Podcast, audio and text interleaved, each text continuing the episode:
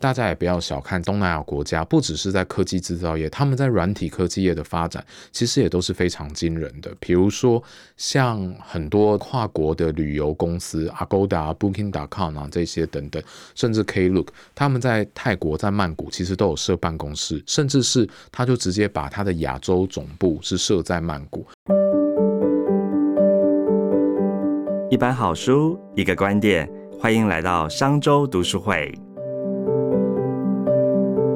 各位商周吧的朋友，大家好，又来到我们商周读书会的收视时间哦。我们在上一集看到了新崛起的南洋半导体岛链，资金人才正在翻转东南亚，其中有一个国家被广达零百里重压哦。广达全球最大的伺服器基地就在泰国。不仅如此，像泰国的电动船、火车和泰版的 GoGoLo。背后其实都有台湾的黑科技参与哦，而台湾到底是怎么管理跟我们文化背景都不一样的泰国呢？我们今天邀请到商业周刊的议题中心主任吴忠杰，欢迎忠杰，大家好。钟姐，我们上一集谈完哦，东南亚真的是处处商机哦。这一集就来聊聊新泰国。泰国是台湾的旅游最爱之一哦，但是现在飞往这个曼谷的班机上面，而且不只是观光客，已经有非常多台湾科技业的主管跟工程师哦，也在飞机上面哦。那像我们提到，像是这个台湾的企业家林百里哦，郭台铭。还有叶国一创办的公司也都在加码泰国。去年这个台湾要升泰国的第二大投资国，哎，仅次于日本，已经超过中国了。所以台湾对于泰国的电子与机器业投资金额，其实已经是居世界第一。为什么台商会选择泰国呢？对，蛮有趣的。我也不知道大家对泰国的印象会是什么。大部分人应该印象还是是观光为主。我们上周大约。二零一七年，我们做过一个专题，是在讲台湾哥伦布，然后当时也是。呃，台湾正在大力推广新南向的时期。当时其实大家看泰国，可能都还是是觉得，哦，我是要来这边发展船产制造业，或者是我是要来这边做呃金融投资服务等等，就是比较不会有人当时想到说要来泰国做科技业。但你说泰国没有科技业吗？其实也不然，它跟我们呃上一集提到的马来西亚有一点像，它也是在很久以前就开始有发展电子业，只是都是比较成熟，甚至是比较。中低阶的，那到了大概十年前左右，等于中国的红色供应链兴起之后，很多泰国的科技业者、电子业者，这也都开始又移动往中国去了。泰国几乎那时候是只剩下硬碟。这种呃比较跟科技有关的制造产品，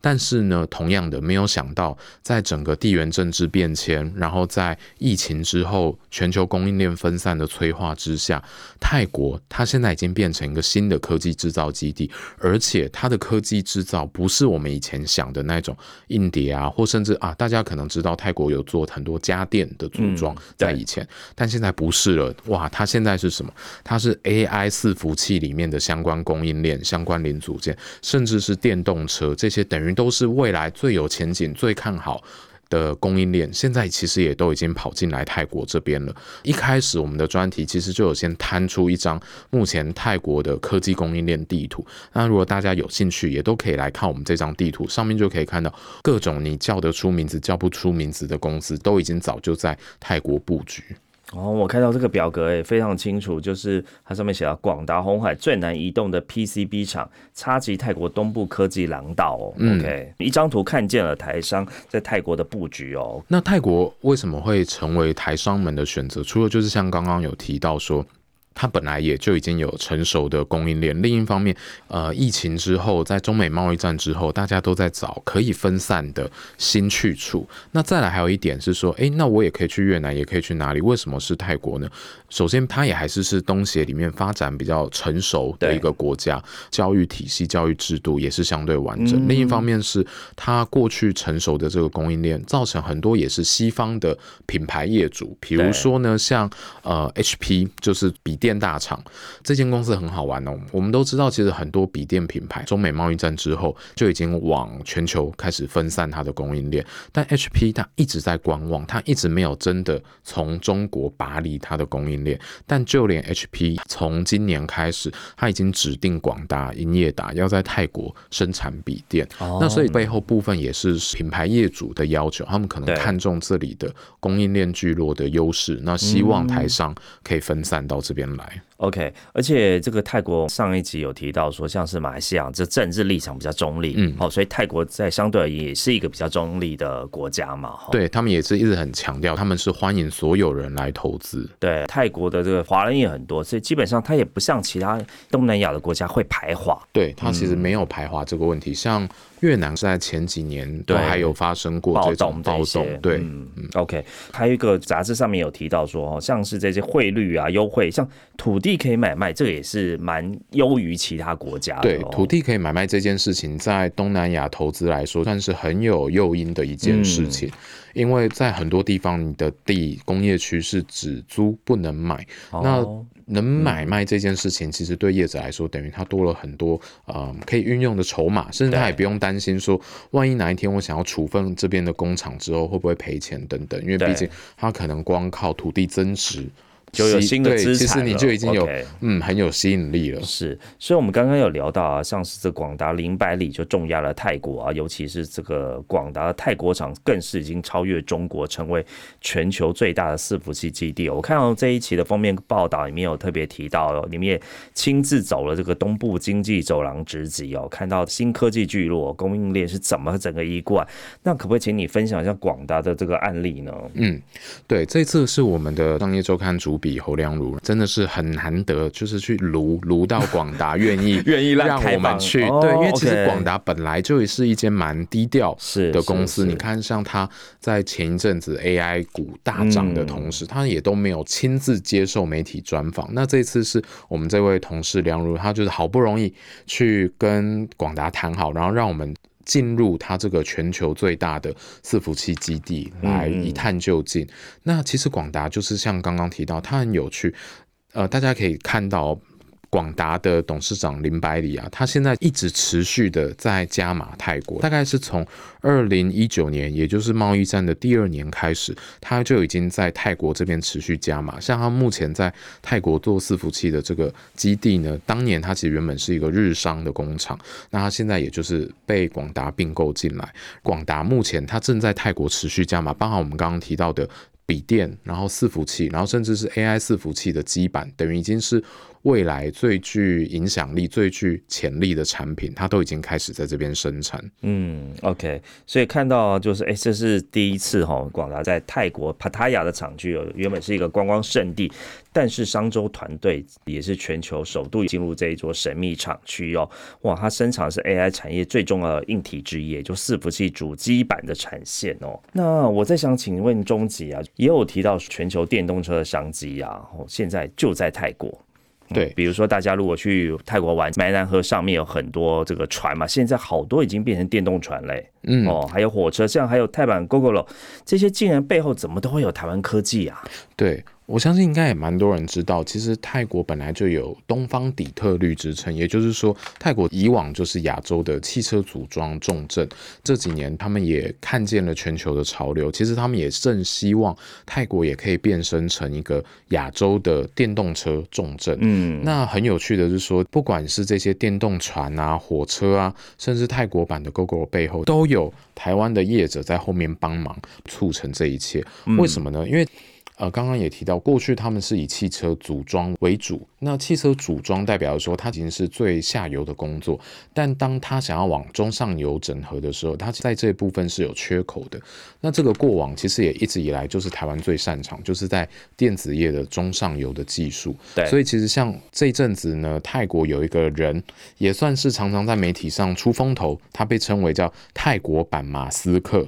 对他的公司其实就是在做电动卡车、电动车这一类。哦那在背后所以也亲自访到了他就对了。对对对，嗯这次我们访到了他。那在这背后，他们就是有台湾的公司在帮他做很多的事情。呃，像我们这次有访到一间叫做宜利店，那这个宜利店呢，呃，它是台湾公司，但泰国有布局有厂，然后他帮很多的。泰国电动车的相关业者去做他们车内的显示器啊，或者是车内的整体座舱系统等等。嗯，然后或者是像刚刚提到这个泰国版的 GoGoRo，它背后呢也是有一间公司叫做金宝精密，它在背后去帮忙。比如说，当年他们想要从传统的机车零组件厂要变成电动机车的组装厂的时候，就是要透过一台湾公司的帮忙，去帮他们真的有办法去研发出电动机车最关键的，像电池啊、马达啊、电控啊这些核心的内容，背后都是有台湾的技术在这当中。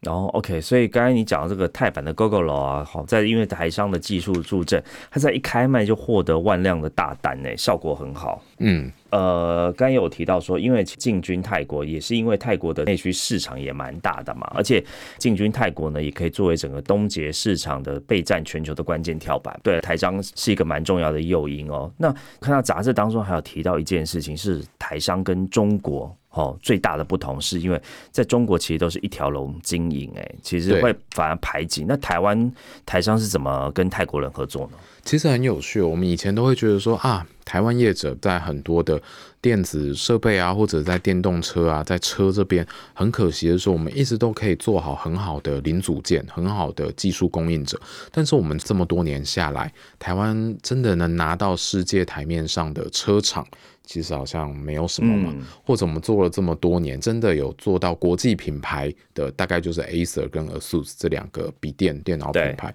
对，那我们以前一直觉得的短板，到了要进军东南亚的时候，它反而变成一个优势，因为呢。中国就像刚刚提到，他们是从最上游的零组件到最下游的车子整机，他们都可以一条龙。所以这意味着，就像以前啊，陆客来台湾玩很盛行的时候，大家不是好像会埋怨吗？台湾业者根本没有多少人赚到钱，因为他从中国的旅行社揽客，然后到台湾，他自己入股经营游览车公司，自己入股经营高速公路休息站，然后甚至自己入股经营景点，等于他从头到尾都是自己一手在赚。对，那他们现在也有点想。然后把这样子的模式复制到东南亚去，一条龙全包了。对，等于我有零组件，然后我有组装厂，我有终端品牌。你看，像比亚迪现在在东南亚也是卖的下下叫。对，所以他一条龙自己一手来。那东南亚当地人就是想说，哎，那我让你来干嘛？我就是把 地给你而已，这样吗？对啊，都你赚走，好像没我的事，我来帮你打工而已嘛，这样。但是台湾就不同了嘛，因为我们刚刚说，过去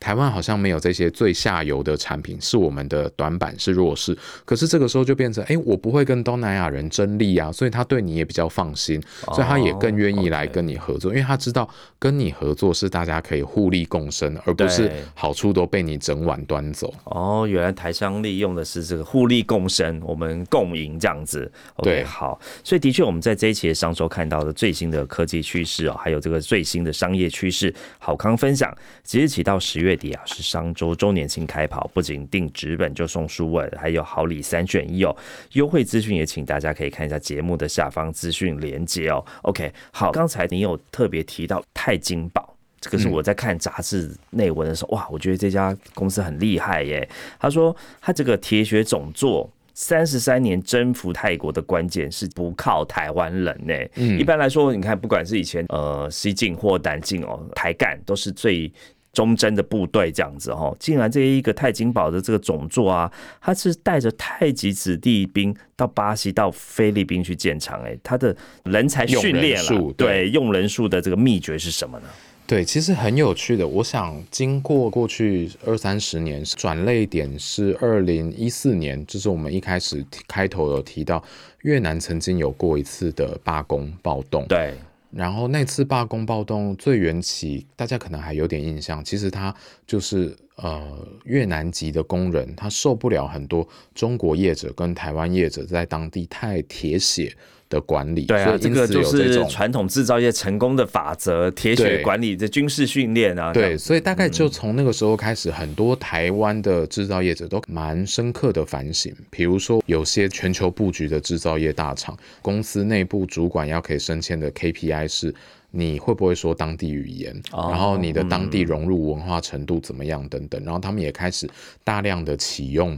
当地的中阶干部，甚至拔擢成高阶干部等等，所以我觉得大背景是说，去东南亚，你要 localize，要本土化、当地化。我想现在应该大部分公司都已经有共识，但真的很少公司可以做得像这间泰金宝这么决绝。目前的这位周孔训总经理，他是在二零零三年就被拔擢成当地的副总经理。然后你想，二零零三年，也就是是二十年前，根本没有人在讨论这样子的话题的时候呢，他就开始刻意的把台籍的厂长跟主管一直外派到中国厂去，等于他一直把我泰国厂的人派到中国厂去，然后原本多达一百多人的台干哦。到最后最极致、最夸张的时候，只剩五个台干在当地。那同时他做的是什么事情呢？等于我赶快把台湾人先派走、派走、派走，但是我要赶快把当地的泰国人拉拔起来，变成担任主管，泰国人自己来管自己人。好，为什么要这样做呢？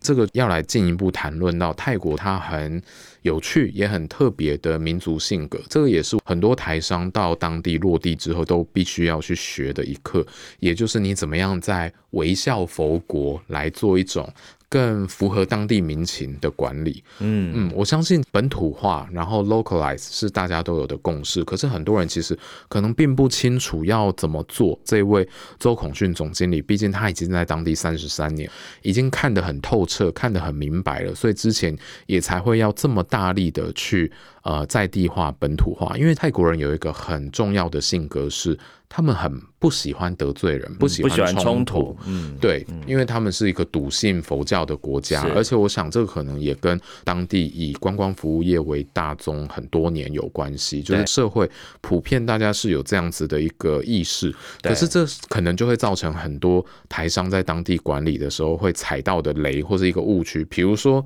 哇，你看到他都跟你微笑以对，笑笑的听你说，你以为他懂了，或是你以为他认同你的意思，其实没有，他搞不好他听不懂。微笑是他的表面对，微微笑只是他习惯动作，只是他要维持和谐，可是他搞不好根本没听懂，或他根本不认同你，只是他也是对你投以微笑，所以你不能觉得好像哦，看到表面这样子就 OK 了，那你就完蛋，因为接下来你就发现怎么一切执行下去都事与愿违，所以你必须理解他们的民族性到底是什么，然后你要。让泰国人自己去管理泰国人。我们里面也有采访到一个很有趣的例子，有一间公司啊，泰国籍员工一直在迟到，然后他们就试了很多表面的方法，但都没有用。奖惩制度，对奖惩制度啊，对对，或是要什么提前打卡或干嘛，但就是没有用。后来呢，当地的这个主管他就就让一个当地的泰国籍员工呢去来帮他了解这一切。他说泰国人真的可能动作比较慢一点，比较不要不紧一点，可是他们会很细心。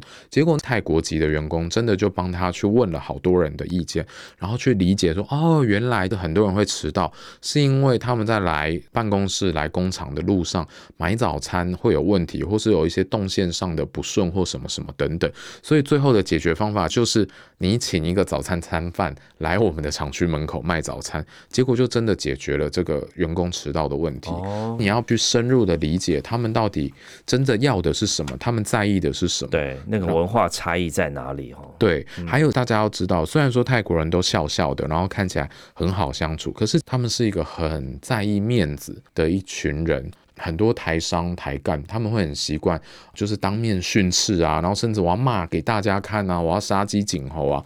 这招在泰国用不得，因为你用了，这个人明天就是不会出现，就不来了。对他明天就不来了，因为他觉得你为什么要让我没面子？为什么你要当大家的面引起冲突、引起纷争？对，甚至旁边的人看在眼里，他搞不好下个月他也不想来了。如果你在泰国，你想要教员工，你想要教训人，其实你要把他拉进办公室，一对一的好好说，绝对不可以在当面大众场合之下去训斥他们。OK，所以民族文化差异也很大哦。那我们在看到我杂志也提到。泰金宝啊，他说这个薪水是没有国籍之分呢，然后激发员工可以多多表现，甚至让作业员都变成 IT，到底用了什么方法啊？这个也是我看了之后觉得非常惊人的一点。首先呢，大家可以想象哦，他们那些作业员，其实二十年前、三十年前是作业员，那时候薪水只有六七千块泰铢。对泰铢跟我们差不多汇率一比零点九，几乎一比一，嗯，所以二三十年前是这样的薪水。可是呢，他们后来就很习惯，都会拔擢当地的作业员，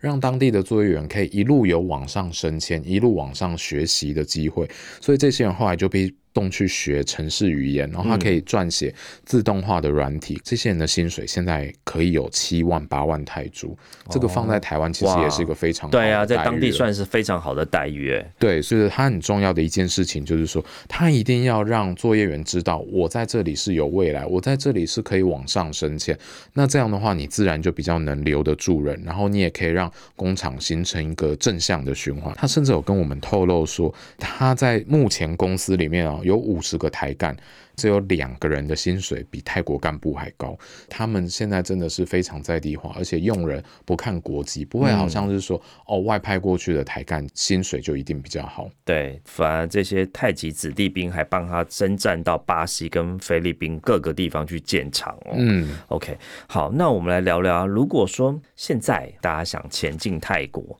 甚至我们看到很多学生也想去泰国念书嘞，刚刚有聊到，其实泰国的薪资所得其实是比台湾低了，但是现在好多台生已经想去。泰国念书、哎，CP 值是非常高的，甚至这个杂志报道当中，连台大、陈大生都抢进泰国、哎，为什么？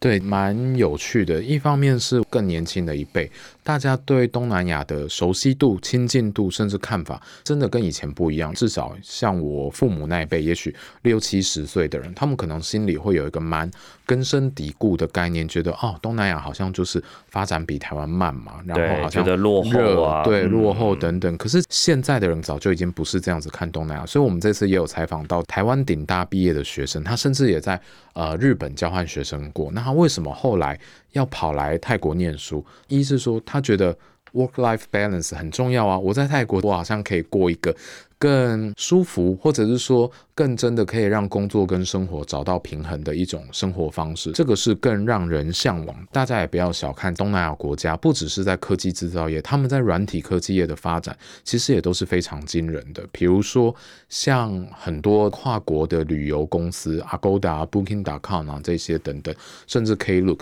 他们在泰国在曼谷其实都有设办公室，甚至是他就直接把他的亚洲总部是设在曼谷，而我想去过曼谷的人都知道，这完全就是一个发展程度更胜台北的国际大都市，非常多来自全世界各地的外派人才也都汇聚在这里，所以在这里你是真的那个视野是可以打得比台湾还开的，而且在泰国你要搭飞机去邻近的各个东南亚国家，又便宜又方便。在那边，我敢说，所谓的国际化程度都会比台湾、中国，甚至你在日本、韩国都还要高。嗯，所以我看到你们访问到的学生，他说他原本是喜欢去日本交换学，到日本发现生活实在有点郁闷哦。嗯，现在去了泰国，哇，没想到泰国高速成长，充满各种可能性，更有吸引力耶。嗯，对，我相信大家应该都是看好当地接下来的高速发展。那如果这是一个高速发展的市场，你提前去认识它，去理解他，当然未来你一定就会比别人更有机会。就像我们也看到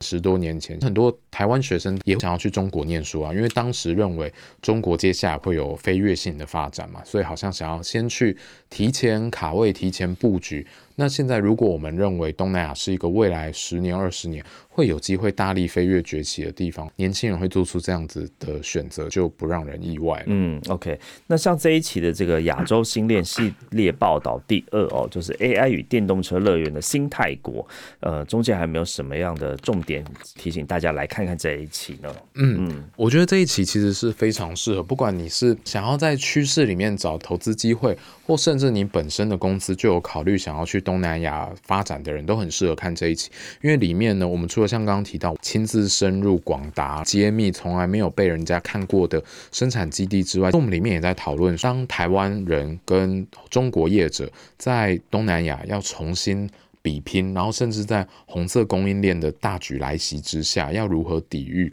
然后要如何合作或者如何竞争。其实我们这里面也都访问了非常多第一手已经在当地有经验的人或是专家。除了刚刚提到的泰金宝，然后还有宜利店，我们甚至也有访问到一个小公司类型要怎么样在东南亚，要在泰国也有机会可以生存。因为我想很多读者也会觉得啊，我公司就是二十亿啊、十亿啊的这种中小企业，你要我去学广达会不会很难学？对，我们也知道大家可能会有这样子的心声，所以我们里面有访问这种年营收大约是在十三亿规模的企业，那他们到底怎么样好好运用这个地方作为进军全球的跳板？嗯，OK，所以真的想要了解新趋势、新商机哦，看商周就对了。对，要跟大家好康分享，即日起到十月底，也就是商周周年庆哦，现在订商周是最划算的，不仅订纸本就送数位，还有好礼三选一，整组下来真的超划算，不仅投资自己，还能享好康哦。请看节目下方的资讯连接。感谢钟姐今天与我们分享 AI 与电动车乐园新泰国，希望大家都能抓住新趋势、新商机。